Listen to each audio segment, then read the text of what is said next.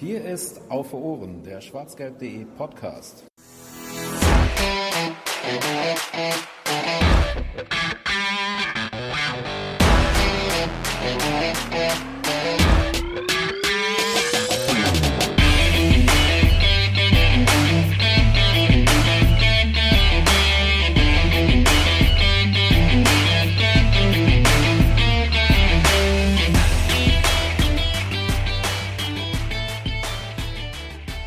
Ja, ich habe heute ein bisschen drüber nachgedacht, wie ich heute diese Sendung für euch starte und habe mir dann überlegt, es wäre gar nicht so verkehrt für die Zukunft einfach ähm, ein Intro aufzunehmen.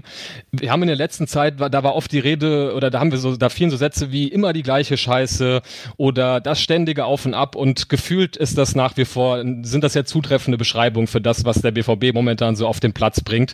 In der letzten Folge mit Matthias Dersch, da, äh, ja, da waren wir so ganz froh nach zwei Siegen des BVB und waren irgendwie so verhalten optimistisch. Und dann kam direkt die Niederlage beim SC Freiburg und wir sind, ja, wie gesagt, wieder die, immer die gleiche Scheiße, eigentlich genau da, wo wir schon häufiger dieser Saison waren. Nichtsdestotrotz, und damit begrüße ich euch zur 54. Folge von Auf den Punkt, ähm, haben wir heute so ein bisschen mehr Anlass zur Freude, weil wir ja zumindest die vergangenen Spiele vielleicht so ein bisschen außen vor lassen können und stattdessen mehr in die Zukunft gucken können. Nämlich, wir wollen uns heute mal über das äh, Champions League Partie oder die Champions League Runde vielmehr mehr gegen den FC Sevilla unterhalten und haben, und das ist auch wieder was, was mich ja, ja, ihr, ihr, kennt das schon, wirklich sehr, sehr freut, wieder sehr, sehr kompetente Unterstützung heute dabei. Ich begrüße aber zuerst mal an meiner Seite, wie gewohnt, bei den letzten Folgen, also ich glaube, wir haben schon jetzt die dritte oder vierte Folge zu zweit zusammen gemacht. Äh, hallo Boris, grüß dich. Hallo Georg, hi. Was ein Mutmacher. Du, wir haben kompetente Unterstützung, aber du begrüßt erstmal mich. Das fand ich sehr gut. Ich freue mich trotzdem. Ja, äh, tatsächlich äh, habe ich mir heute auch gedacht, äh, wir, wir müssen irgendwie davon abkommen, dass wir immer erst uns gegenseitig begrüßen, bevor wir unsere Gäste vorstellen. Aber da komme ich jetzt dann zu. Nämlich, ähm, ja, ihr werdet ihn, wenn ihr Fußball begeistert seid und vielleicht auch das ein oder andere Mal äh, die spanische Liga oder auch ja, generell bei The Zone zum Beispiel Fußball guckt, dann werdet ihr ihn hundertprozentig kennen. Und zwar haben wir heute Kommentator und Sportjournalist Jan Platte zu Gast. Äh, herzlich willkommen, Jan. Wirklich toll, dass du da bist und dass wir mit dir heute mal so ein bisschen bisschen über den, äh, ja, über die, die Partie gegen den FC Sevilla und vielleicht auch generell über Sevilla, die spanische Liga und so ein bisschen über den Fußball quatschen können. Jungs, vielen Dank für die Einladung und es ist völlig richtig, dass du Boris erstmal ansprichst, wenn es um Kompetenz geht. Äh, ich muss dir erst noch nachweisen. Ich glaube, er hat es schon ein paar Mal getan hier in genau diesem Format. Ja, nee, da habe ich gar keine Zweifel, dass das gut klappt. Ähm, was mir äh, wirklich, was ich, wo ich sehr mich gefreut, haben wir auch mit Boris sehr drüber gelacht letztens, als wir die Sendung so ein bisschen vorbereitet haben. Weißt du, was eines der ersten Google-Treffer ist, wenn man deinen Namen googelt, welches Video man da findet? Äh, nein.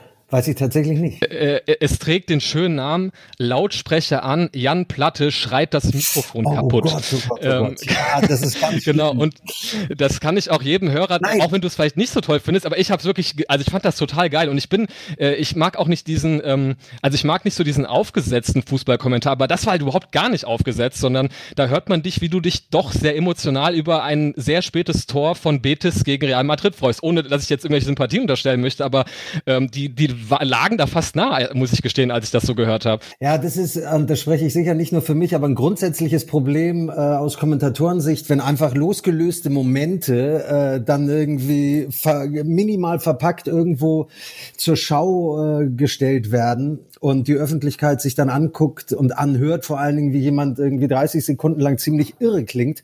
Ich wundere mich manchmal auch, aber man darf bei der ganzen Geschichte nicht vergessen, dass es 92 Minuten Vorgeschichte gab. Mm, klar, und dann ja. Steigert sich so ein bisschen was hoch. Genau, wir reden von einer Zeit, in der Zuschauer noch komplett normal waren. Das Bernabeu war voll, ich erinnere mich, die hatten da seit 148 Jahren nicht mehr gewonnen. Ähm, und irgendwie passte das so ein bisschen zu diesem Spielverlauf. Ich glaube, Benny Laut saß neben mir, das ist ewig her, aber ich erinnere mich auch dran, weil ich irgendwie auch nur diesen Ausschnitt gehört habe und dachte, Alter, wie klingst du denn? Da, da können die Leute sich nur an den Kopf fassen, wenn sie nur das hören. Und ähm, im Kontext, glaube ich, wird das so ein bisschen verständlicher, äh, auch meine Reaktion. Ich glaube, die Real Madrid-Fans, gegen die es überhaupt gar nicht ging, oder grundsätzlich äh, die Real Madrid-Sympathisanten fanden es wahrscheinlich nicht so lustig, aber es war einfach so ein bisschen so aus diesem ja, sich, sich reinversetzen in den Underdog, dem mal wieder was gelingt, war das so ein Moment, der dann auch ein bisschen besonders war. Aber äh, ich freue mich nicht, wenn unsere Social Media Abteilung dann irgendwie einen so einen Moment nochmal loslöst und weg damit und dann, dann, ja, dann, dann ist der den Leuten wieder zugänglich. Und wie gesagt, ich glaube, das, äh, der ist auch ein bisschen trügerisch hier und da. Dann kehren wir mal uns äh, direkt ab von Bitte Sevilla und steigen mal vielleicht in die Materie FC Sevilla ein. Und, und zwar der, ja, wie Georg schon richtig angemerkt hat, der äh, nächste Gegner von Borussia Dortmund in der Champions League. Ähm, aktuell in der spanischen Liga Tabellenvierter. Ich glaube, neun Punkte müssen es sein, die man hinter Tabellenführer Atletico äh, Madrid steht, die, glaube ich, auch noch ein Spiel weniger haben. Ich würde vorschlagen, wir steigen direkt mal mit einer ersten eher generellen Frage ein. Und ähm, was glaubst du, Jan, was für ein Fußball spielt Sevilla im Allgemeinen und wie passt dieser zu den Stärken, aber vor allem auch zu den Schwächen, die die Borussia momentan hat? Der FC Sevilla spielt in dieser Saison einen sehr, sehr verlässlichen Fußball. Das gilt sozusagen für die Formation, die man immer sieht, ähm, die dann eben aber auch entsprechend eigentlich immer mit dem gleichen Leben gefüllt wird. Ähm, es ist eine Mannschaft, die genau weiß, was sie möchte, die genau weiß, was sie kann und äh, genau auch weiß, wie sie das erreichen kann. Jeder hat seine Aufgabe, keiner lässt sich hängen. Sie sind ähm, unter dem Trainer Julian Lopetegi enorm zusammengewachsen in den letzten 18 Monaten. Und ja, um das ein bisschen allgemeiner zu fassen, sie spielen eine tolle Rolle, sind in einer, in einer super Form, vor allen Dingen jetzt gerade. Wirklich die letzten acht Spiele, meine ich, am Stück gewonnen. 17 zu 1 Tore, das Torverhältnis aus diesen Spielen und ihr hört so ein bisschen, also sie lassen definitiv wenig zu. Das ist äh, der, der erste naheliegende Rückschluss. Sie machen vorne, ich will mal gar nicht sagen, überragend viel, aber sie machen eigentlich immer das, um die Spiele gerade zu gewinnen. Und ähm, sie passen in dem Fall könnte man annehmen, nicht so wahnsinnig gut gerade zu dem BVB in der aktuellen Verfassung, weil sie einfach eine Mannschaft sind für, für klare Antworten, für klare Verteilungen, für klare Aufgaben, für eine klare Umsetzung. Keiner lässt sich hängen. Es gibt nicht den Hauch einer Diskussion gerade rund um diese Mannschaft. Allerdings und da komme ich so ein bisschen zu dem positiven Blick, warum der BVB möglicherweise auch Sevilla überraschen könnte. Ähm, ist es auch eine Mannschaft, die dich, die dich selber nicht überrascht. Also du weißt, was du kriegst, wenn sie dir gegenübersteht. Und sie sind super besetzt auf vielen Positionen, aber nirgendwo richtig überragend bis auf vielleicht in der Innenverteidigung können wir noch mal ein bisschen näher darauf eingehen, aber sie haben jetzt keinen Haaland oder so oder keinen Sancho, der so grundsätzlich raussticht. Sie, sie kommen übers Kollektiv, aber das machen sie wirklich so gut wie kaum eine andere Mannschaft gerade in Europa, als Gemeinschaft aufzutreten und genau das zu kriegen, was sie wollen.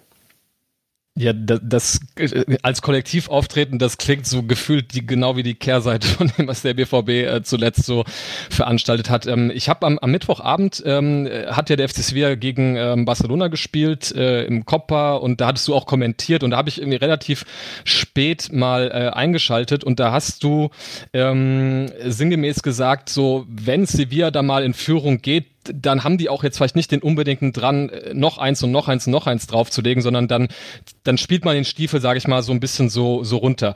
Äh, jetzt habe ich mich mit Boris vorhin auch so ein bisschen drüber unterhalten und da haben wir überlegt, dass das ja gefühlt auch genau das ist, womit der BVB Schwierigkeiten hat, nämlich gerade dieses, wenn man in Rückstand geraten ist und dann Mannschaften hat, die es dann ja vielleicht erstmal ein bisschen ruhiger angehen lassen und dann erstmal dem BVB auch den Ball überlassen und sagen, okay, wir stellen uns jetzt ein bisschen tiefer auf und lassen euch mal kommen.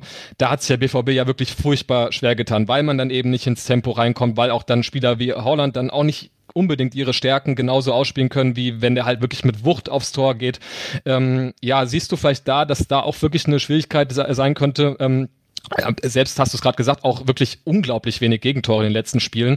Also war ja gefühlt fast alles zu Null gespielt. Ähm, das klingt äh, für mich so wie die große Schwierigkeit, mit der man es da zu tun haben könnte. Aber du hast eben schon, du kannst ja gerne auch mal drüber äh, oder drauf eingehen, gesagt, Innenverteidigung vielleicht ein bisschen, äh, ja, da wäre vielleicht was zu holen sozusagen, wie es da so aussieht. Ah, Innenverteidigung ist gerade nichts zu holen. Das ist der Punkt. Außenverteidiger, sage ich, sage ich gleich noch was dazu. Aber grundsätzlich muss ich einmal sagen, der BVB hat dieses Problem ja nicht exklusiv, gegen tiefstehende Mannschaften sich irgendwie schwer zu tun. Also es, es, es trifft ja viele Mannschaften. Ich glaube Liverpool und ja, wenn Liverpool, man jetzt über den BVB spricht, ist man schnell dann irgendwie auch doch immer mal wieder bei Herrn Klopp und Liverpool hat äh, die letzten drei Spiele zu Hause, ich glaube auch nur ein Tor geschossen oder so, alle drei Spiele verloren. Und es gibt, wir sehen es ja europaweit irgendwie die Schwierigkeiten. Das ähm, der BVB sich schwer tun wird, glaube ich sehr. Ähm, oder ich gehe in Konjunktiv, sich schwer tun könnte, glaube ich sehr. Auf der anderen Seite, da ich Dortmund jetzt auch in den letzten Jahren immer mal wieder begleiten durfte, auch in der Champions League, in den Achtelfinals äh, auch beteiligt war als, als Kommentator, sowohl Wembley gegen Tottenham, Achtelfinal-Hinspiel, PSG zu Hause, letzte Saison Achtelfinal-Hinspiel, muss ich sagen, es gibt eine Entwicklung und ich hoffe so ein bisschen auch aus der deutschen Sicht und ich bin kein BVB-Fan, ähm, aber, aber hege Sympathien, äh, kann ich ja auch ganz offen sagen. Also wie für viele andere deutsche Mannschaften auch. Aber also ich mag viele Sachen, die da auch passieren. Und wenn man sich so ein bisschen dran erinnert, und die Mannschaft ist jetzt auch schon eine Weile zusammen, ähm, was ist passiert in den letzten Jahren? Wie, wie machen wir es jetzt? Und so. Und sich vielleicht auch, das hatte ich auch neulich gegen Barcelona, als wir kurz über den BVB gesprochen haben, Sepp Kneißl und ich auch gesagt, wenn man sich dann äh, erinnert, dass ja noch viel möglich ist in dieser Saison, dann kann ich mir vorstellen, und dann ist der BVB ähm, für mich eine Mannschaft, die Sevilla vor große Schwierigkeiten stellen kann. Ähm, und da gehe ich mal wieder weg von der Innenverteidigung. Vielleicht habe ich da eben ein bisschen missverständlich mich ausgedrückt. Diego Carlos und Jules Condé sind mit die beste Innenverteidigung, die du europaweit gerade findest. Deswegen werden die Typen auch für 50, 60, 80, 100 Millionen gerade in England gehandelt. Ähm, was klar A schnell geht, aber B, glaube ich, in diesem Fall auch einen gewissen realistischen Hintergrund hat. Ähm, aber auf den Außenverteidigerpositionen äh, muss gerade sehr improvisiert werden. Links spielt Escudero, weil Acuna, den haben sie im letzten Sommer von Sporting geholt, äh, verletzungsbedingt fehlt. Der ist ganz, ganz toll da reingekommen und sofort reingewachsen in diese Mannschaft, die auch die Gabe hat, weil der, der, der allmächtige Monchi, der Sportdirektor, der sehr darauf achtet, dass die Charaktere gut passen. Ähm, der hat sich genauso gut integriert wie auch andere Leute, die dazugekommen sind und wie Papo Gomez ist jetzt wahrscheinlich auch gleich wieder. Er sagt zumindest, er fühlt sich schon so aufgenommen auch wieder tun wird, der gerade von Atalanta für die Offensive kam.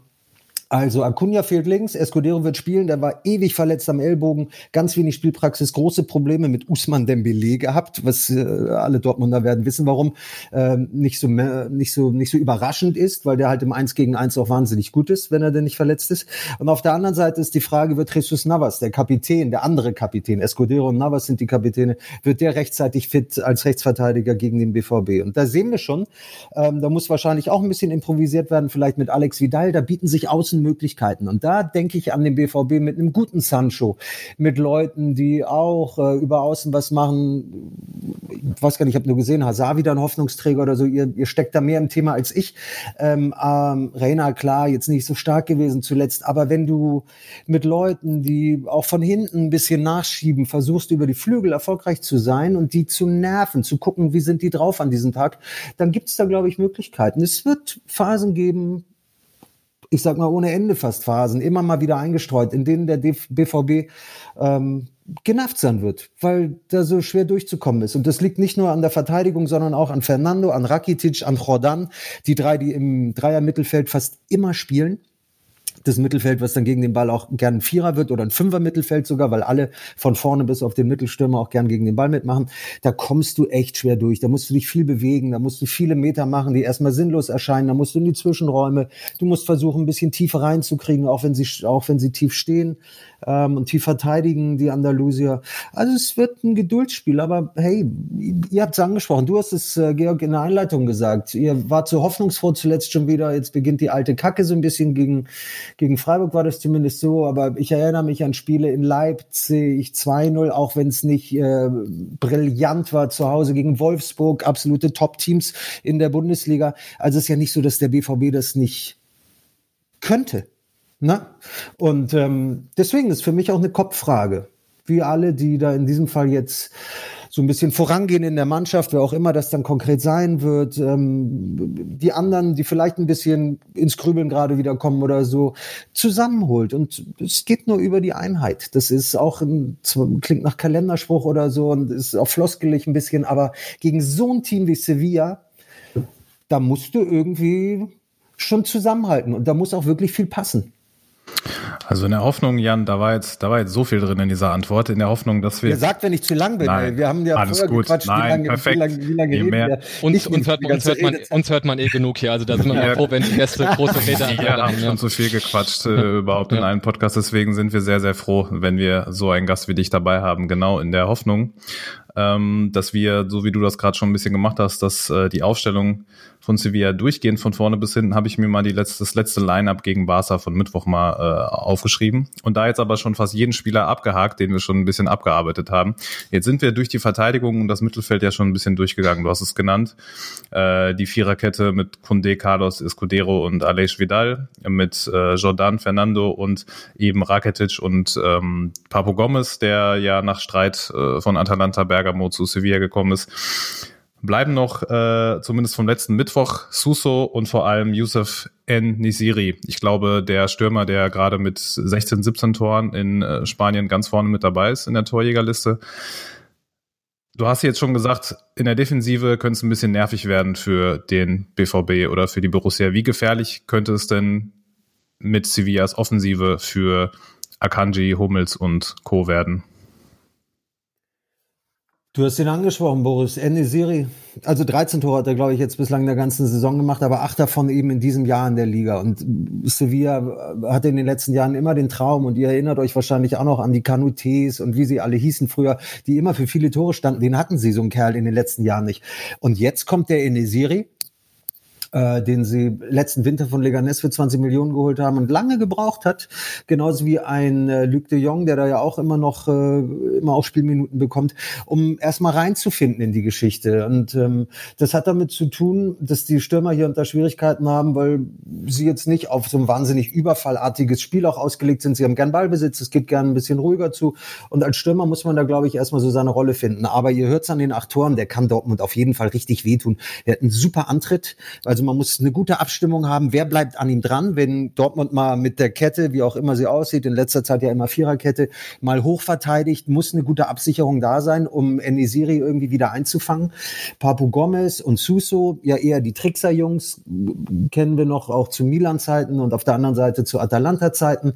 Ähm, gute Phasen gehabt in Italien und ähm, für Suso gilt, was für viele gilt, bei Sevilla gerade, die sind gut in Form die sind gut in Form, du. Der hat einen tollen linken Fuß, musst du so ein bisschen aufpassen, dass du ihm, wenn er von rechts kommt, was er eigentlich immer tut, nicht, nicht zu viel Platz gibst, damit er abziehen kann. Und ähm, ja, also Dortmund muss definitiv aufpassen. Wir kennen die Schwierigkeiten defensiver Natur. Also wie oft wurde gerade wieder auch über Standards geredet, zuletzt beim BVB. Ähm, so ein Makel, der ja eigentlich schon abgeschüttelt schien, auch ähm, zumindest zu Beginn der Saison. Ihr seht jedes Spiel von denen im Gegensatz zu mir, von den Schwarz-Gelben. Aber ich meine auch, erste zehn Liga, Saisonspiele, Liga-Pokal, glaube ich, neunmal ohne Gegentor. Und so eine Serie gönnt sich Sevilla halt gerade. Ne? Die sind in der Form, die der BVB hatte zu Beginn der Saison bis rein in den Oktober. Und ähm, ja, jetzt haben sie eben mit Enesiri einen, der nicht viele Chancen braucht und auf den man definitiv aufpassen muss. Keine Frage. Ähm, um vielleicht mal noch so diesen ähm, ganzen ähm, Komplex äh, einzelne Spieler vielleicht abzuschließen, äh, vielleicht an der Stelle ähm, eine kleine News eingeschoben. Du hattest selbst äh, auch mal angesprochen, wie es dann beim BVB so personell aussieht. Auch Personalie Hazard ist ja da spielt da eine Rolle. Ich gehe mal von aus, also heute auf, äh, nee, gestern war die Pressekonferenz, ähm, da hieß es, dass er nächste Woche wieder ins Training einsteigt. Von daher äh, gehe ich mal davon aus, es wird für nächste Woche knapp, aber äh, mit Blick aufs Rückspiel wäre das vielleicht was, äh, worüber man reden kann. Ähm, auch äh, Meunier, Böki und äh, Sagadou, glaube ich, steigen auch erst nächste Woche ein. Äh, von daher, das ist so zu, zur BVB-Situation. Äh, vielleicht dann, ja, passend dazu eine Personalie noch beim FC Sevilla, natürlich äh, Lucas Ocampos, ähm, der mit einem ziemlich üblen Foul äh, ja auch sch sich schwer verletzt hat. Äh, wie, wie siehst du da diese Personalie oder das, das, das, der Ausfall dieser Personalie? Verändert das jetzt das Spiel von Sevilla irgendwie? Oder ich meine, wir haben jetzt gerade über die anderen offensiven äh, Möglichkeiten gesprochen. Da klang es ja schon so, als ob das auch ganz gut aufgefangen werden kann. Du sagst es.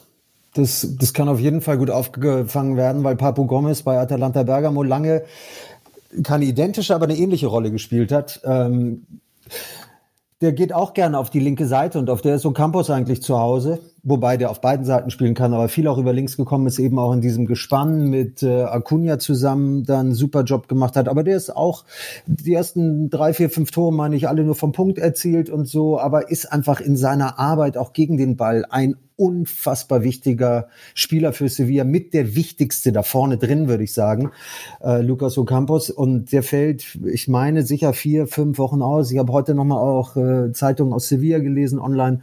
Und da gibt's jetzt äh, fürs Hinspiel sowieso keine Hoffnung, fürs Rückspiel muss man dann mal gucken, ob es da irgendwie eine Wunderheilung gibt. Aber der fehlt enorm, aber er wird gut aufgefangen durch Papu Gomez, der das hat man dann auch neulich gesehen, gegen Barcelona vor ein paar Tagen gesehen, ganz viel da reinbringt, was Sevilla gut tut. Diese Ballsicherheit, äh, dieses Verständnis schon auch zu wissen, äh, wie wollen wir offensiv spielen, erstmal gucken, Nesiri, Nesiri, kann ich den gleich schicken? Oder gibt's mal einen langen Seitenwechsel rüber auf Suso und Gomez, der dann auch gern mit einläuft und so, oder nimmt er mal einen Rakitic, einen Jordan mit? Oder, oder, oder.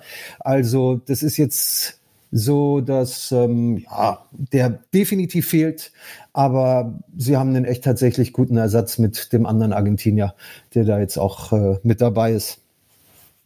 Ich würde mal einmal ganz gerne vom äh, grünen Rasen quasi ähm, auf eine Person, eine Persönlichkeit beim FC Sevilla äh, zu sprechen kommen, der nicht, nicht ganz so im Vordergrund steht. Du hast ihn vorhin in einer deiner Ausführungen schon mal ganz kurz äh, gedroppt quasi. Ähm, man kennt den Namen äh, Ramon Rodriguez Verdejo, glaube ich, nicht unter diesem Namen in der Fußballwelt, obwohl er schon seit äh, ja, mehr als 30 Jahren im Fußball tätig ist. Ähm, es ist aber gut möglich, dass man ihn eher unter dem Namen kennt, unter den du ihn quasi hier äh, kurz vorgestellt hast, und zwar Monchi. Für all diejenigen unserer Hörer und Hörerinnen, die noch nie irgendwas von dieser sehr prägenden äh, ja, Personalie abseits des Rasens gehört haben, wie würdest du seinen Stellenwert für das ja, Gesamtkonstrukt oder sein Lebenswerk, muss man ja sagen, FC Sevilla beschreiben, vor allem jetzt in der Kombination mit äh, Julen Lupitegi? Ja, er arbeitet weiter daran, äh, aus Sevilla einen wirklich großen Club zu machen oder wieder daran. Er hat ja eine kleine Zeit, eine, eine Zwischenzeit auch bei der Roma als Sportdirektor, die aber dann nicht so wahnsinnig lang war. Er kam dann zurück.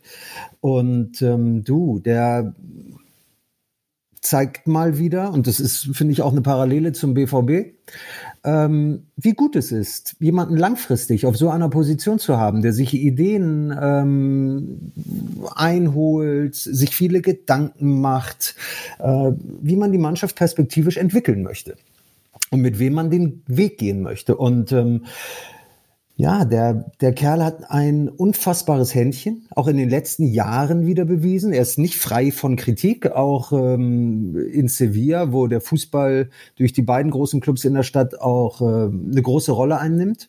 Äh, aber er, er zeigt auch, im Verbund in diesem Fall mit Julian Lopetegui und auch den Ergebnissen der letzten Saison beispielsweise, die ja eben auch im Triumph in der Europa League endete, ähm, dass sie auf einem sehr, sehr guten Weg sind, wieder ein, ein sehr bedeutender Club auch in Spanien zu werden. Und du, Monchi, ist ein charismatischer Kopf, der seine Meinung klar äußert, der dafür sorgt, dass dass das Zusammengehörigkeitsgefühl, so verstehe ich das zumindest aus der Ferne und das, was ich eben aufschnappe über die Sachen, die ich lese und sehe, dass das Zusammengehörigkeitsgefühl fast an erster Stelle steht. Also es gibt Situationen, wenn was Trauriges passiert, ähm, steht der eben beim Training dann auch in der Mitte und hält die Ansprache zum Beispiel. Und ich meine, also es war zum Beispiel neulich beim Tod von Diego Armando Maradona, war er derjenige, der dann nochmal Worte an die Mannschaft gerichtet hat auf dem Trainingsplatz und so. Das ist jemand, der Julen Lopetegi sofort ähm, mit einem mit irgendwas in der Hand sozusagen verteidigt gegen alle Leute, die jetzt wieder anfangen oder in der letzten Saison vor allen Dingen angefangen haben, ähm, Lopetegi das alte Image noch mal so ein bisschen vorzuwerfen, kein kein erfolgreicher Clubtrainer zu sein, was eben aus der der Zeit vor allen Dingen von Lopetegi bei Porto herrührt. Befeuert durch die kurze Amtszeit natürlich bei Real Madrid, aber ähm, Monchi hat sich schnell auf ihn eingelassen. Es sind zwar ehemalige Torhüter, sie haben irgendwie sofort gut zueinander gefunden und er verteidigt ihn, wann auch immer. Lopetegui ist ein bisschen durchgedreht, zuletzt gegen Kretaffe nach dem Foul an Ocampos, ist jetzt auch fürs Ligaspiel am Wochenende gegen Huesca, gegen den Tabellenletzten gesperrt. Ähm, und äh, grundsätzlich muss man aber sagen, geht's bei denen nur in eine Richtung. Also und immer zusammen. Und ich kann mir vorstellen, die kappeln sich ordentlich auch intern, aber also was der gemacht hat, wen der eingekauft hat, Monchi auch, mit Diego Carlos, mit Jules Condé, der jetzt Sevilla haben sie heute auf einer Seite geschrieben, einer Zeitung, äh, dem werden sie wahrscheinlich für 100 Millionen los. Der musste sich aber anhören lassen, warum zahlst du, Sommer 2019, für einen Innenverteidiger von Girondin Bordeaux 20 bis 25 Millionen Euro? Das kann doch nur ein Quatschgeschäft sein. Und ähm, dann spielt er ein, zwei Spiele am Anfang auch nicht so gut und hier und da, das potenziert sich alles nochmal, aber der Kerl bleibt ruhig, der Kerl ist bestimmt, der Kerl ist klar ähm, und der geht seinen Weg. Und er macht es auf eine Art und Weise, die ja, dem BVB, sage ich einfach mal, in nichts nachsteht. Mit Michael Zorg, mit anderen Entscheidungsträgern, die es da auch gibt. Zum Präsidenten gibt es einen guten Draht. Ähm, der hält sich raus, was immer ganz okay ist, wie wir alle wissen, wenn jemand, der vielleicht auch nicht so wahnsinnig viel Ahnung hat von Fußball, die machen lässt, die tatsächlich richtig Ahnung haben und ein gutes Gefühl haben für den Club. Und das ist ich weiß, ich habe wieder lang ausgeholt, aber bei Monchi, um es einfach mal so grundsätzlich zu erklären, wirklich der Fall und er ist der Architekt für diesen FC Sevilla, mit äh, dem es der BVB jetzt zu tun bekommt. Ja, ähm, ich finde das ganz spannend, dass du, oder wie du das beschreibst, die Rolle, weil ähm, auch als du vorhin drüber gesprochen hast, ähm, wie neue Spieler auch vielleicht ein bisschen Eingewöhnungszeit brauchen, weil es da, weil man da eben die in ein festes Gefüge oder eine äh, gewisse Kultur, sage ich mal, einbinden muss. Äh, wenn du mal die letzten Folgen bei uns hörst, äh, wir haben auch letztens mit Matthias der schon Sebastian Westling gesprochen, da ging es eigentlich immer nur darum, dass wir genau ja, sag ich mal, das Abhandenkommen einer gewissen äh, Linie, die man vielleicht erkennt, die sich durch den Verein zieht bei uns in den letzten ja ein, zwei, drei Jahren, dass wir das äh, immer wieder in letzter Zeit besprochen haben, ohne da, wie du sagst, äh, dass man kann natürlich auch beim BVB vom Lebenswerk Michael Zorg sprechen, der wirklich eine der herausragendsten Dortmunder Persönlichkeiten überhaupt ist. Aber man hat schon den Eindruck, dass auch der, der Mangel der Erfolg wirklich beim BVB damit immer zusammenhängt. Das ist ein Thema, was wir wirklich sehr, sehr lange immer zuletzt diskutiert haben. Von daher ganz spannend, das mal zu sehen, wie das äh, bei anderen Clubs äh, funktioniert, wo das ja wie in Sevilla dann auch wirklich sehr, sehr gut funktioniert. Ähm, man kann natürlich leider oder wolltest du vielleicht gerade noch was, äh, ich habe gesehen, du hast dich entmutet, äh, vielleicht noch was zu sagen, sonst hätte ich nämlich noch einen Schwung gemacht. Äh, okay, äh, zu ähm, einem Thema, was ja irgendwie auch nie ganz ausbleibt. Ähm, auch äh, heute in der Sendung oder in Vorbereitung auf diese Sevilla-Runde ähm, muss man auch über ja die Corona-Pandemie sprechen, denn es gab jetzt auch äh, erste Meldungen, die Tagesschau hat das berichtet, dass zumindest das Rückspiel in Dortmund, was am 9. März stattfinden soll, dass es da durchaus wahrscheinlich ist, dass es, so wie es jetzt ja bei mehreren Partien der Champions League war, dass man sich da wohl einen alternativen Spielort äh, suchen muss. Das Ganze äh, beruhte dann darauf, dass es entsprechende Reisebeschränkungen aus Spanien geben wird und ähm, die Tagesschau in dem Bericht steht sinngemäß drin, es ist eigentlich klar, dass diese Beschränkungen kommen, aber nur noch nicht so ganz klar wann und dann halt eben die Frage, ob das dann auch das Spiel im, im März dann auch betrifft. Ähm, deswegen vielleicht erstmal ganz allgemein, ähm, wenn du, wenn du verfolgst die spanische Liga total intensiv, wie würdest du da so auch wenn das eine sehr allgemeine Frage ist, so die Auswirkungen der Pandemie. Man hat ja jetzt äh, immer diese großen Schlagzeilen gehört mit finanzielle Lage, FC Barcelona zum Beispiel, ähm, auch vielleicht sportliche Auswirkungen. Du hast selbst vorhin gesagt, man sieht das in ganz Europa eigentlich, dass sich viele Mannschaften schwer tun, was ja vielleicht auch was mit der ständigen Belastung zu tun hat, die jetzt ja viel höher ist in den letzten ja, zwölf Monaten, als sie sonst äh, so der Fall war. Ähm, kann man das so pauschal sagen, wie du so die, die Auswirkungen der Pandemie im spanischen Fußball siehst und vielleicht auch eine persönliche Ansicht, wie du das bewertest? äh, dass man jetzt äh, im Zuge der Champions League Spiele da auch äh, ja gefühlt alle Mannschaften einmal quer durch ganz Europa irgendwie schickt und dann am Ende doch alle in Budapest landen. Ja, so fühlt sich das gerade an, ne? Irgendwie alle Wege für, führen nach Budapest. Ähm, das würde wahrscheinlich, ja, könnte man da Tage, Abende, Nächte mitfüllen mit Diskussionen. Ich verstehe jede jede Sichtweise da sozusagen, auch was diese Spieler angeht, ähm, und dass, dass sie verlegt werden, die, die, die Fragen, die aufkommen, die Zweifel, die aufkommen, ich, ich kann das alles gut verstehen. Letztendlich äh, wissen wir, wie wichtig es der UEFA ist, aus verschiedenen Erfahrungen, die wir jetzt alle schon gemacht haben, ähm, die Spiele stattfinden zu lassen Ich habe auch jetzt irgendwie von gar nicht Leuten jetzt aus, aus, aus irgendwelchen Blasen oder ähm, aus, aus den, den Fernsehbereichen oder so gehört, aber viele, die sagen, ach, ich glaube eh, das gibt wieder ein Turnier irgendwo. Irgendwann, da, da führen doch gar keine Wege vorbei bei all den Mutationen und, und, und all den Restriktionen und all den Schwierigkeiten und so. Ich meine, jetzt durch die Gegend zu fliegen und zu fahren, ist, ja, ist wirklich schwierig. Ganz, ganz schwierig, um es vorsichtig zu formulieren. Ähm, ja, ich, ich bin da irgendwie auch, ich, ich freue mich, wenn, wenn, wenn Fußball gespielt wird, muss ich ehrlich sagen, weil ähm, Fußballkommentator dann eben auch mein Job ist, aber ich äh, kann jeden verstehen, der da kein Verständnis für hat. Dass, dass solche Maßnahmen getroffen werden. Letztendlich wundern sie mich nicht, sage ich jetzt einfach auch nochmal, weil ähm, dieses Business, Jungs, über was reden wir? Wir reden über ein Business, in dem Hunderte von Millionen Euro bewegt werden. Ähm, auch der Club, dem ihr nahesteht, ähm, da, da kennen wir alle die Zahlen, die Ausfälle. Kein Spiel im, im, in eurem Stadion kostet gleich mal vier, fünf Millionen Euro, die, die da auch wieder fehlen. Dann, genau, Clubs an der Börse, dann hier, dann, ach, und also das ist, das ist ein Fass ohne Boden. Aber dass die UEFA eben möchte, das irgendwie durch, irgendwie durchdrücken möchte, ja, ähm, es, es wundert mich nicht. Auf der anderen Seite, ich, ich muss euch auch ehrlich sagen, ist nicht meine erste Reaktion morgens, wenn ich aufstehe, das Handy anzumachen und ähm, zu gucken, wie sind Inzidenzzahlen, wer, wer darf jetzt was, wie geht's wohin. Ich, ich, ich verweigere mich natürlich der ganzen Geschichte auch überhaupt gar nicht, sondern es interessiert mich natürlich auch in, in einem natürlichen Sinne. Ähm, aber ich habe mich heute zum Beispiel gefragt, wenn Leute aus Deutschland eigentlich gar nicht nach Ungarn, glaube ich, reisen dürfen. Ähm, ich meine, sowas gehört zu haben. Wieso dürfen das dann die Engländer, die eben aus dem Land kommen, in dem diese Mutation dieses große Thema ist? Ich, ich bin da, wie gesagt, noch nicht hintergestiegen. Ist vielleicht auch eine Frage, die ganz leicht zu beantworten ist. Ich weiß es nicht. Aber ich weiß auch ganz viele Sachen mittlerweile nicht mehr. Ich weiß bloß, dass äh, die Spiele irgendwie stattfinden sollen.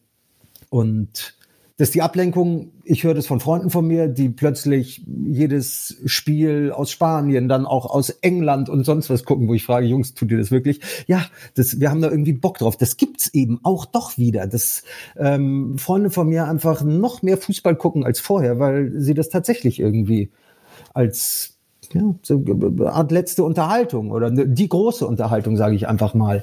Oder auch viele von mir als Ablenkung empfinden. Ähm, ja, jetzt habe ich da eigentlich viel länger drüber geredet, aber ich glaube, ihr habt einigermaßen verstanden, was, wie meine Sicht der Dinge ist. Und in Spanien, du, ist dieses Thema Corona natürlich auch ein Monster großes gewesen. Da wurde ja viel härter ähm, der Lockdown betrieben. Es gab große Diskussionen politischer Natur. Ich habe äh, die Freude gehabt, vor langen, langen Jahren mal acht Monate in Valencia zu wohnen. Äh, daher rührt auch so mein Bezug zu dem Land und auch zu dem Fußball so ein bisschen im Speziellen. Und ich weiß auf jeden Fall aus meiner Erfahrung, da, dass es sehr, sehr viele Wohnungen gibt ohne Heizung äh, und dass es gar nicht so lustig ist in Spanien, äh, die Wintermonate über zu Hause bleiben zu müssen, weil ähm, es kann echt arschkalt werden. Und dann hatten sie noch den Jahrhundert Jahrhundertschnee in Madrid mit irgendwie 60 Zentimeter, so wie es bei uns jetzt in Bielefeld, in Ostwestfalen, bei euch vielleicht in Dortmund oder wo ihr gerade sitzt auch ist. Ähm, und ähm, du, schwieriges Thema. Immer wieder Mannschaften, die auch betroffen waren, manchmal 10, 12 Leute aus einer Fußballmannschaft in Spanien, die gleichzeitig Covid-positiv waren. Ähm, es ist ein Thema. Bei Real Madrid gab es prominente Fälle. Du fragst dich immer, Sisu war jetzt ja auch betroffen irgendwie. Wie, wie kommt das rein in die Blase? Aber irgendwie ist ja kein Sportler. Gucken wir Tennis äh, uns an äh, in Australien, gucken wir uns die NBA-Bubble an und so. Also du bist ja nie 100 Prozent gefeit. Äh, Herr, Herr Müller aus München hat auch gerade die Erfahrung wieder gemacht. Ähm, und in Spanien, du, ist es ein großes Thema, aber ich sage jetzt mal kein, kein größeres als bei uns, zumindest nicht was den Fußball betrifft. Die haben auch jemanden, der der Liga vorsteht, der sehr, sehr doll daran interessiert ist, dass die Spiele stattfinden. Äh, nicht der sympathischste Mensch. Ähm, und ja, das, deswegen, du, das, das betrifft auf jeden Fall jetzt, wenn wir nur auf das Duell BVB gegen Sevilla oder ich nochmal darauf komme, betrifft äh, dieses Duell in, im Prinzip gar nicht, außer dass beide Mannschaften, das gilt ja für Dortmund genauso wie für Sevilla, wahnsinnig viel gespielt haben in letzter Zeit Corona, äh, der Gesamtkomplex, natürlich sehr, sehr äh, ja, kompliziertes und schwieriges Thema, dass wir irgendwie noch äh, Abende und Stunden diskutieren könnten, aber jetzt im Speziellen auf ähm, deine Arbeit bezogen, was du ja auch schon angesprochen hast, ist es ja natürlich für Menschen einerseits, die Fußball gucken wollen, auch natürlich äh, ja sehr willkommene Ablenkung von der allgemeinen Situation, aber für dich als Fußballkommentator natürlich auch von elementarem Interesse einfach arbeiten zu können und Fußballspiele kommentieren zu können. Wenn du jetzt als äh, eben jener Kommentator dich zum Beispiel auf das Spiel am Mittwoch äh, vorbereiten müsstest oder du dieses Spiel kommentierst, wie sehr unterscheidet sich da deine Vorbereitung im Gegensatz zu normalen Umständen oder äh, pandemiefreien Zeiten? Gibt es da diesen riesigen Unterschied für dich als Kommentator überhaupt? Ähm, nein, den gibt's nicht. Ich bin jetzt nicht derjenige, der nächsten Mittwoch am Mikro sitzen wird. Das ist Uli Hebel, ähm, bin ich ziemlich sicher. Und ich glaube auch, dessen Vorbereitung wird nicht viel anders aussehen als sonst. Es ist ihm jetzt halt nicht die Möglichkeit vergönnt, Wobei, ob wir in Sevilla gewesen wären, ist ohnehin die Frage, aber mit Leuten vor Ort zu sprechen. Aber ansonsten ändert sich an der Vorbereitung gar nicht so viel. Also das ist eben, dass viele dann aus, äh, aus, aus München kommentieren sozusagen. Ähm, zum Beispiel jetzt auch bei den Spielen in Budapest. Ich gehe davon aus, dass da eher höchstens eine Person, vielleicht die, die die Interviews machen wird, dann vor Ort ist. Ich weiß es nicht, ehrlich gesagt, aber ähm, das fällt so ein bisschen weg. Aber sonst hat man natürlich die Möglichkeit, mit allen Leuten, zu denen man irgendwie einen Draht hat, einen Zugang hat, im Vorfeld zu sprechen. Und nee, die Vorbereitung betrifft es in meinem Fall und ich glaube, da, da spreche ich für viele Kollegen äh, tatsächlich nicht doll. Ne? Die, die ist relativ ähnlich, die ist ähnlich intensiv, genauso intensiv. Ähm, vielleicht daran anknüpfend, äh, Boris und ich haben im Vorgespräch so ein bisschen drüber gesprochen. Äh, Boris hat erzählt, ich habe es leider nicht selbst gelesen, aber von einem Interview, was du gegeben hast, wo du bisschen was erzählt hast darüber, wie man sich als Kommentator auf so ein Spiel vorbereitet. Wir haben auch, äh, hat er erzählt, wir hatten zuletzt auch immer mal auch Sportjournalisten zu Gast, die einfach so ein bisschen auch mal erzählt haben, wie eigentlich da so die Arbeit aussieht. Und ähm, ich glaube, gerade bei Kommentatoren, da haben, glaube ich, viele so den Eindruck, ja, ja gut, ihr, ihr setzt euch dann da hin oder ins Studio oder ins Stadion und dann, äh, ja, dann kommentiert ihr halt. Aber ähm, das fand ich ganz beeindruckend, wie, wie viel Zeit da drin steckt und wie intensiv da die Vorbereitung ist. Kannst du da vielleicht mal so ein bisschen ganz grundsätzlich sowas sagen? Du sagst jetzt, es ist nicht anders als sonst, aber wie ist es denn quasi im Normalfall, wie du so ein Spiel dann angehst eigentlich? Ich fange im besten Fall früh an, mich einzulesen auf äh, und über verschiedene Medien äh, auf verschiedenen Wegen sozusagen ähm, Zeitungen in die Hand zu nehmen, die, die Magazine, die es zum Fußball gibt, in die Hand zu nehmen, wo ich weiß, da steht was über die Mannschaften drin, die ich be, am Mikro begleiten kann. Wenn es jetzt Sevilla zum Beispiel trifft, wie Barca am letzten Mittwoch, ähm, dann sind es E-Mannschaften, die ich echt gut kenne. Und ich lese jeden Tag in spanischen Online-Sportzeitungen, weil das einfach so eine Gewohnheit ist, da jeden Tag einmal reinzuklicken, genauso wie ich auf den Guardian mal gucke äh, und sehe, was ist in England eigentlich los ähm, und wie hier in Deutschland eben die einschlägigen Zeitschriften, Zeitungen, Durchblätter online oder eben per Hand. Und ähm, du, das, dann, dann gibt's Mappen, die wir natürlich noch kriegen, die auch immer ein Thema sind, wo man zumindest so ein bisschen Zahlen mal abgleichen kann und gucken kann, ach, was, was, was ist auffällig, was können die gut, was können die nicht so gut. Und dann geht's daran, eben ähm, im besten Fall mit Leuten aus dem direkten Vereinsumfeld zu sprechen und das so ein bisschen abzuklopfen. Liege ich da richtig? Ähm, vor allen Dingen auch liege ich richtig nach meinen Annahmen, die auch daraus resultieren, dass ich mir dann natürlich ein, zwei Spiele angucke, wenn es möglich ist, der Mannschaften, die ich dann kommentiere. Und ähm, ja, so ist es ein großes Sammelsurium. Manchmal kann man das in Stunden eingrenzen und sagen, du, ich bereite sieben, acht, neun, zehn Stunden vor. Manchmal, wenn ich auch die Zeit habe, ähm, bin ich auch fünf Tage mit einem Spiel beschäftigt. Also dann natürlich nicht irgendwie acht Stunden am Tag, aber immer mal wieder vier, fünf Stunden. Ähm, und ja, dann, ich zähle die Stunden natürlich nicht, aber letztendlich gilt es, was kann ich euch das neulich gelesen? Ich bringe den Zusammenhang nicht mehr richtig zusammen, aber geht es natürlich darum, irgendwie mit einem guten Gefühl ins Spiel zu gehen. Und ähm, bei uns ist das, ihr kennt das eh, ähm, ja auch immer mit der Expertenarbeit verbunden. Im besten Fall auch noch oder auch mit dem Moderator, der dann auch bei so einem Spiel, Champions League Spielen großen, mit äh, deutscher Beteiligung dann auch mit dabei ist sozusagen in dem, in dem inhaltlichen Kreis. Ähm, Leiter der Sendung ist dabei, man spricht Themen ab, was sind unsere Schwerpunkte, macht sich dahingehend wieder Gedanken und natürlich tauscht man sich mit dem Experten aus ähm, im Vorfeld auch. Wie siehst du den? Wie, wie siehst du das? Hast du von denen was gehört? Und du, so, so spielt man ein paar Szenarien durch und ähm, im besten Fall hat man Leute, die man anfunken kann. Wir waren letzten Sommer im Rahmen der Champions League Reise äh, vor diesem Lissabonner Turnier unterwegs und zwar unter anderem in Bergamo, haben ein Interview mit Robin Gosens gemacht und jetzt habe ich neulich Atalanta kommentieren können ähm, im, im Pokal.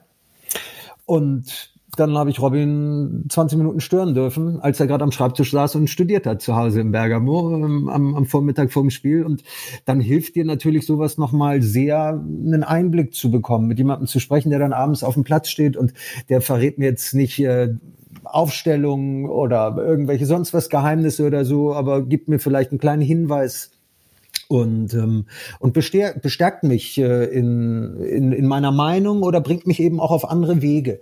Und du, im besten Fall, ja, gehst du dann mit so einem Gesamtpaket an Vorbereitung rein in so ein Spiel und denkst, ach cool, ähm, ich freue mich einfach drauf. Ich, eigentlich keine Frage offen. Bist du im besten Fall noch im Stadion?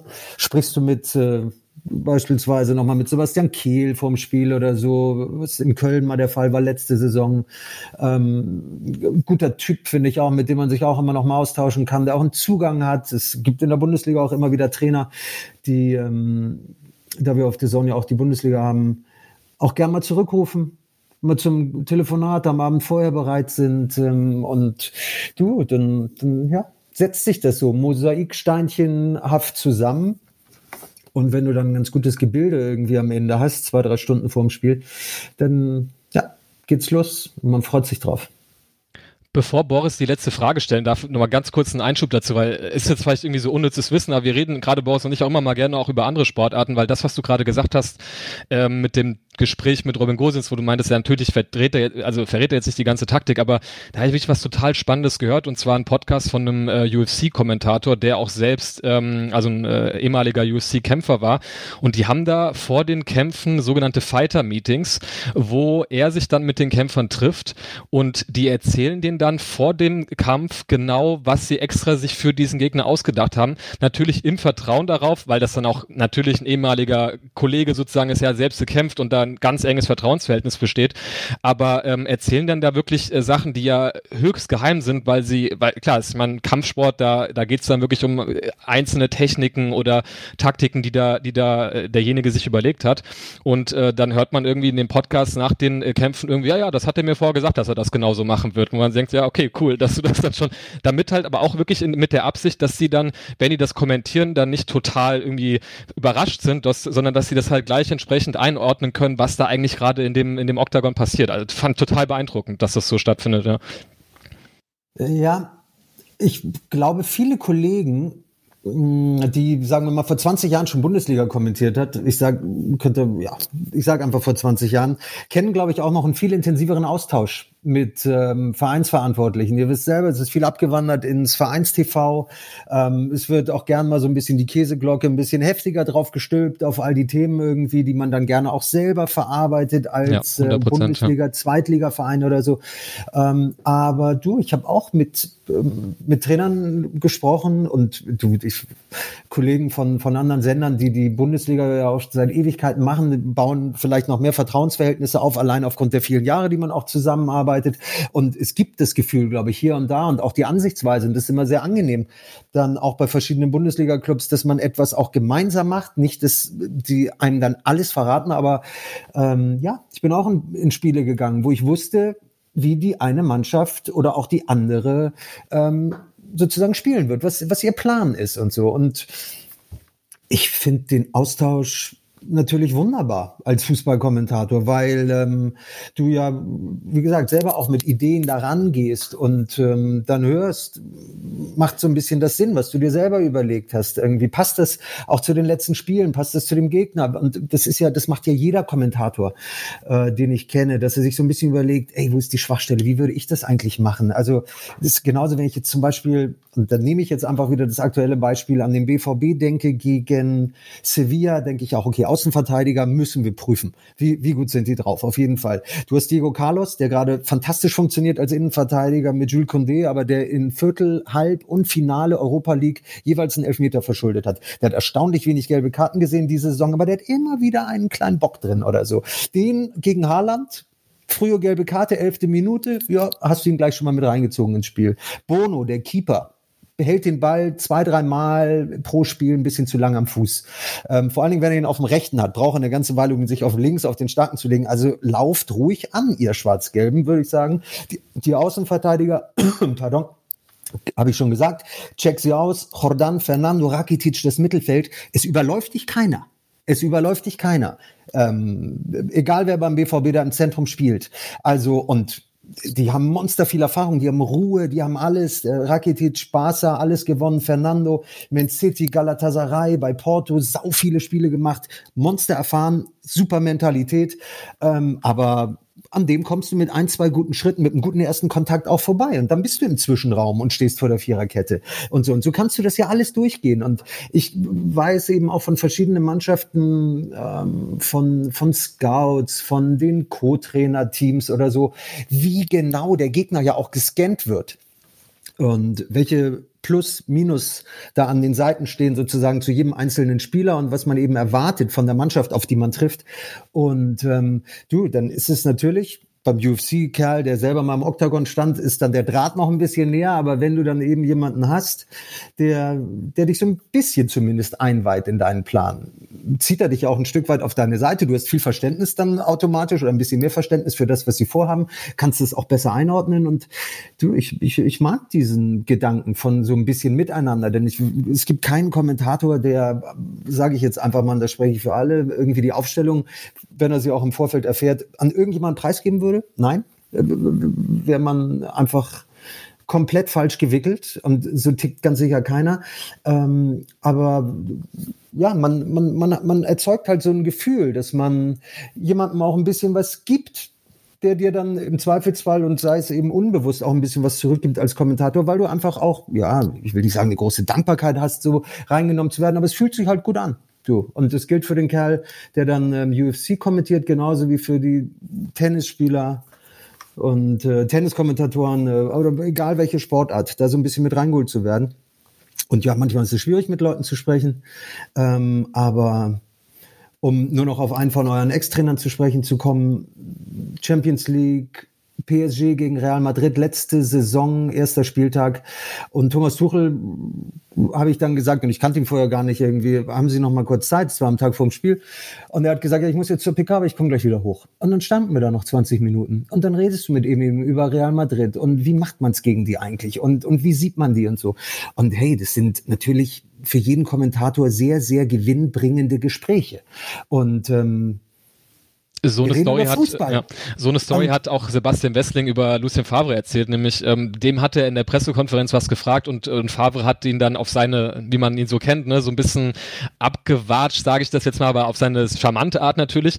Aber dann haben die sich irgendwie äh, 20 Minuten später, dann ging das Training los und haben sich am, am äh, Sportplatz getroffen. Dann ging irgendwie, ich glaube, Susi Zorg ist dann zu Sebastian gegangen und hat gesagt, hier, komm mal kurz mit, der, der Trainer will ich nochmal sprechen und hat ihm dann äh, ganz lang ausführlich eine Antwort gegeben, hat gesagt, das konnte ich jetzt halt nicht so öffentlich öffentlich Super. sagen, ähm, aber damit du auch deine Antwort kriegst. Und das äh, zeigt natürlich auch, was für, was für ein toller Typ das ist, aber äh, so wünschte man sich natürlich dann den Austausch wahrscheinlich dann immer, ja. Ja. Und ich verstehe aber auch jeden Trainer, der sagt, nee, mach ich nicht. Also ist auch okay, habe ich auch überall erlebt. Ähm, egal welche, welche Liga oder so, manche Typen sagen halt, nee, warum? Mach ich nicht. Vielleicht auch ein bisschen Paranoia, oh Gott, da könnte was rauskommentieren da oder ähm, da hat dann jeder irgendwie seine Beweggründe. Aber für meinen Job und jeden Kommentator ist es natürlich wirklich ähm, total angenehm, das, das zu machen. Also wirklich, also es, ist, es, es macht auch Spaß, den, den Menschen natürlich ein bisschen kennenzulernen. Also mit Ante Czovic gesprochen ähm, und da war Olli Schmidt vom ZDF dabei, Uli war dabei, der das parallel auf der anderen Kachel kommentiert hat, das Spiel äh, bei uns auch auf The Zone, damals noch mit Fritz von Ton und Taxis und so. Und dann sitzt du halt mit denen nochmal im Hotel vor dem ersten Spiel, erster Spieltag Hertha bei den Bayern sein erstes Bundesligaspiel und du lernst halt diesen Typen mitkennen.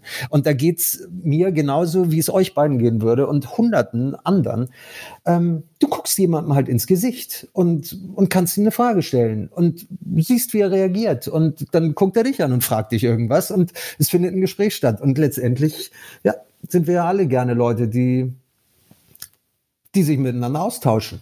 Und in dem Fall hilft es eben auch noch sehr für, für das, was dann später sozusagen in den 90 Minuten auf dem Platz ähm, am Mikro zu begleiten ist. Ja. Ja, absolut, Jan. Sehr, sehr spannende und interessante Einblicke. Wenn du jetzt vor äh, ein paar Minuten nicht gesagt hättest, dass du Mittwoch nicht kommentierst, hätte ich gesagt, ruf vielleicht nochmal lieber in Ismaning an, ob du äh, vielleicht nicht doch eingetragen bist, weil dein äh, sprudelt ja gerade vor Hintergrundwissen und äh, Insights ah, Uli und so weiter. Ist auch äh, top ja, absolut, sicher, absolut. Aber genau, nee, aber hat, klar. Hat, hatten wir sogar auch schon, äh, glaube ich, bei uns im Podcast genauso wie äh, Fritz von Thun und Taxis, wenn ich nicht mich nicht komplett irre.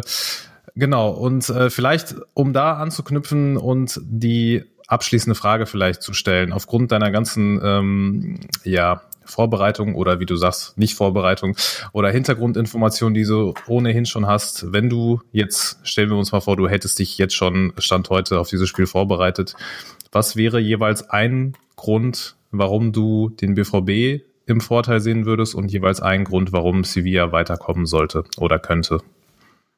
Sevilla könnte weiterkommen, weil sie gerade einen Lauf haben, der schwer beeindruckend ist, der sie weiter stärkt in ihrem ohnehin sehr gesunden Selbstbewusstsein.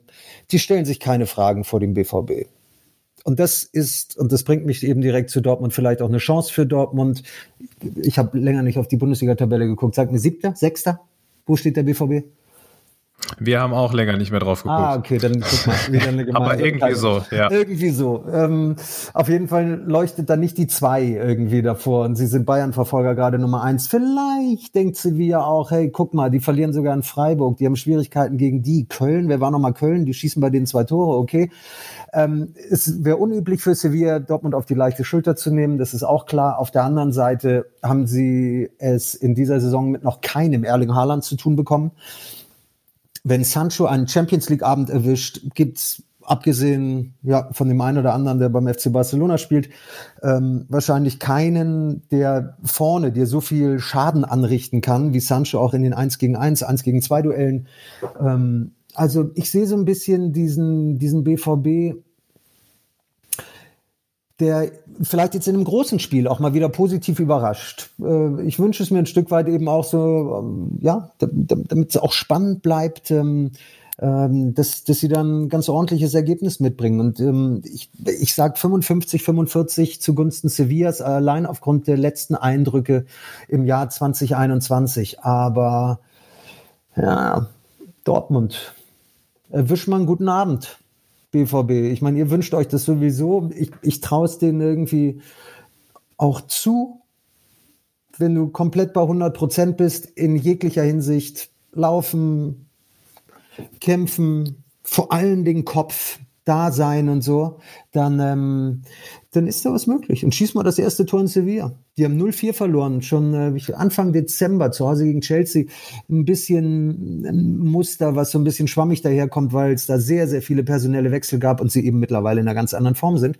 Aber ich habe sie auch äh, Mitte Januar kommentieren können, als sie 2-0, zwar die letzte Niederlage bei Atletico Madrid verloren haben deren Kopie sie so ein bisschen sind, ohne so gut zu sein, aber sie sind eine gute Kopie, aber eben bei weitem nicht so gut wie das Original, das sich eben ja auch in dieser Saison sehr gesteigert hat. Und ähm, ja, ich sage auch, es gibt diese eine Bedrohung für Dortmund und das ist diese Mannschaft in Gänze, aber es gibt keinen einzigen, vor dem du Schiss haben musst. Und ich liege eh häufig verkehrt mit meinen Vermutungen oder ich kann auch sagen fast immer, aber ähm, du, ich sehe das als eine ganz ausgeglichene Kiste an. Also ich bin ähm, nicht so wahnsinnig viel in den sozialen Netzwerken unterwegs, aber äh, als ich bei Twitter jetzt reingeguckt habe, stand da jetzt unter so einem BVB-Thema auf jeden Fall, wir haben wahrscheinlich relativ wenig Möglichkeiten. Das sind Mentalitätsmonster, die fressen uns auf. Da, das wird super, super schwer. Ähm, aber also ich verstehe den Pessimismus auch irgendwie, der aus den letzten Ergebnissen wahrscheinlich auch herrührt und diesem Auf und Ab irgendwie der letzten Wochen, sage ich mal.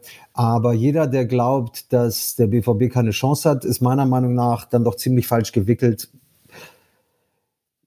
Da ist definitiv was möglich für Dortmund gegen diesen FC Sevilla. Aber Edin Terzic und, und seine Jungs müssen halt, ja, genau wissen, was sie wollen und müssen dafür eben auch bereit sein, 180 Minuten Hin- und Rückspiel, vielleicht ja noch ein bisschen mehr, komplett da zu sein und alles zu geben. Ja, du hast das äh, dramaturgisch äh, ganz gut gemacht, weil du mit den äh, äh mit den Gründen ge geendet bist sozusagen, die dann eher für uns sprechen. Äh, das hat mir jetzt äh, wirklich, muss ich sagen, ein bisschen Hoffnung gegeben, weil ich äh, auch, na klar, man sieht dann sich so die Tabelle und die Ergebnisse an und kann das ja auch erstmal nicht so mega einsortieren, wenn man jetzt nicht ständig auch guckt, was die da auf dem Platz machen. Von daher war das äh, ja wirklich von vorne bis hinten sehr, sehr, sehr interessante Einblicke ähm, in das, was uns da so äh, erwarten könnte und auch ganz generell so in deine Arbeit als Kommentator. Ähm, weil wir jetzt deine Zeit schon so lange beantworten beansprucht haben, würde ich den kleinen Werbeblock, den wir immer haben, ein bisschen kürzer halten und äh, an alle Zuhörerinnen und Zuhörer einfach nur sagen, ihr kennt das, wenn ihr uns unterstützen wollt, dann ähm, macht das ganz gerne über Feedback Podcast at schwarzgelb.de, über unseren Twitter-Account at auf Ohren, gerne eine Bewertung oder ein Abo am liebsten auch bei iTunes, YouTube oder wo auch immer ihr uns hört, äh, hinterlassen. Ähm, und natürlich könnt ihr auch schwarz-gelb äh, als Fanzine insgesamt unterstützen unter äh, www.schwarzgelb.de slash unterstützen. Da findet ihr auch alle Möglichkeiten, wie ihr ja, dem Projekt Schwarz-Gelb, das ist alles ehrenamtlich, was wir hier machen und damit mittelbar auch auf Ohren beziehungsweise auf den Punkt was Gutes tun könnt. Wie ich eben sagte, lieber Jan, vielen, vielen Dank für, für deine Zeit heute, für die Einblicke. Das war wirklich sehr, sehr spannend. Ähm, ich für meinen Teil weiß jetzt doch deutlich mehr auf, ähm, ja, darüber, was uns da jetzt äh, bald erwartet. Gerne wieder. Du hast gesagt, du, du, du hörst dir natürlich auch gerne immer aus dem Umfeld an, äh, was, was man da so an Infos kriegen kann. Da kannst du natürlich auch gerne äh, auf Ohren hören, wenn du mal wieder was mit BVB-Beteiligung machst und da brandheiße Infos oder Insights brauchst. Da stehen wir auch natürlich wechselseitig dir zur Verfügung. Aber für heute danken wir dir wirklich sehr, sehr herzlich für, für deine Zeit und deine ganzen äh, Eindrücke hier. Ich sage danke für die Einladung. Es ist ja nicht so, dass ich eure Seite nicht kennen würde. Allerdings muss ich sagen, ähm, ihr habt schwere Konkurrenz natürlich durch den BVB-internen Podcast. Also ihr werdet ihn kennen und ähm, ich war neulich ganz überrascht, wie, wie, wie gut und ähm, ja, ausführlich und auch so themenübergreifend, da äh, der BVB das auch macht. Und da sind wir wieder bei den Vereinen, die eben auch viel selber machen. In genau Fall das, gar nicht ja. so schlecht. Ja. Du, du, hast es also, vorhin ja angesprochen, das ist natürlich, äh, ich meine, das ist ja für Medien generell, ähm, äh, da kann man auch Abende sicherlich ja. äh, füllen mit ich der Thematik, sagen, inwieweit man da die Berichterstattung auch natürlich äh, ne, in, in eine gewisse Richtung lenkt und äh, ja, da, da, das, ist, das sind gute Formate, ähm, aber hat natürlich nicht nur positive Seiten, was so eine kritische Berichterstattung angeht, die ja auch gerade sowas ist, was, was wir uns auf die Fahne schreiben. Ähm, ja, völlig, völlig richtig. Ja, Aber mein ähm, Dank geht auch nochmal raus, ja. genau, weil zum Beispiel ihr seid für meine BVB-Vorbereitung äh, im Vorfeld immer auch Thema. Also klar, gucke ich bei euch vorbei.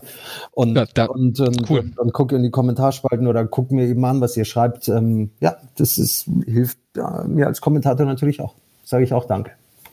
Ja, das freut uns sehr und wir sind uns ziemlich sicher, dass es äh, beim BVB-internen Podcast keine Sevilla-Vorschau mit Jan Platte ge ge gegeben hätte. Deswegen, äh, den Vorteil haben wir auf unserer Seite. Ja, und von meiner Seite auch nochmal ganz, ganz herzlichen ähm, Dank und großes Dankeschön an dich, Jan. Das war, glaube ich, heute viel mehr als eine bloße Vorschau auf unseren nächsten sportlichen Gegner. Also danke dir. Sehr gern. Schön und äh, dann würde ich äh, auch dir, lieber Boris, danken äh, wieder, äh, vor allem wie immer für deine, Organ du bist irgendwie der der Organisator für unsere ganzen externen Gäste, was immer wirklich äh, auch viel Arbeit ist und äh, wofür ich dir äh, sehr danke und dann würde ich äh, mich schon mal verabschieden und ähm, ja, bleibt uns gewogen, äh, bald gibt's sicherlich wieder neue Folgen und wie gewohnt würde ich dir, Boris, unser obligatorisches äh, Abschlusswort überlassen. Vielen lieben Dank, Georg. Äh, danke Leute fürs Zuhören. Bis zum nächsten Mal. Her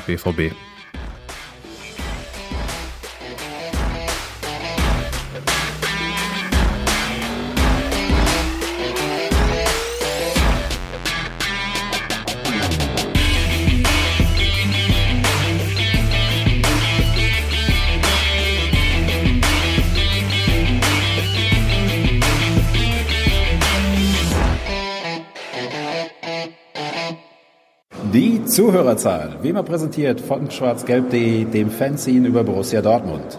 Auf Ohren bedankt sich bei 19.009 Zuhörern ausverkauft.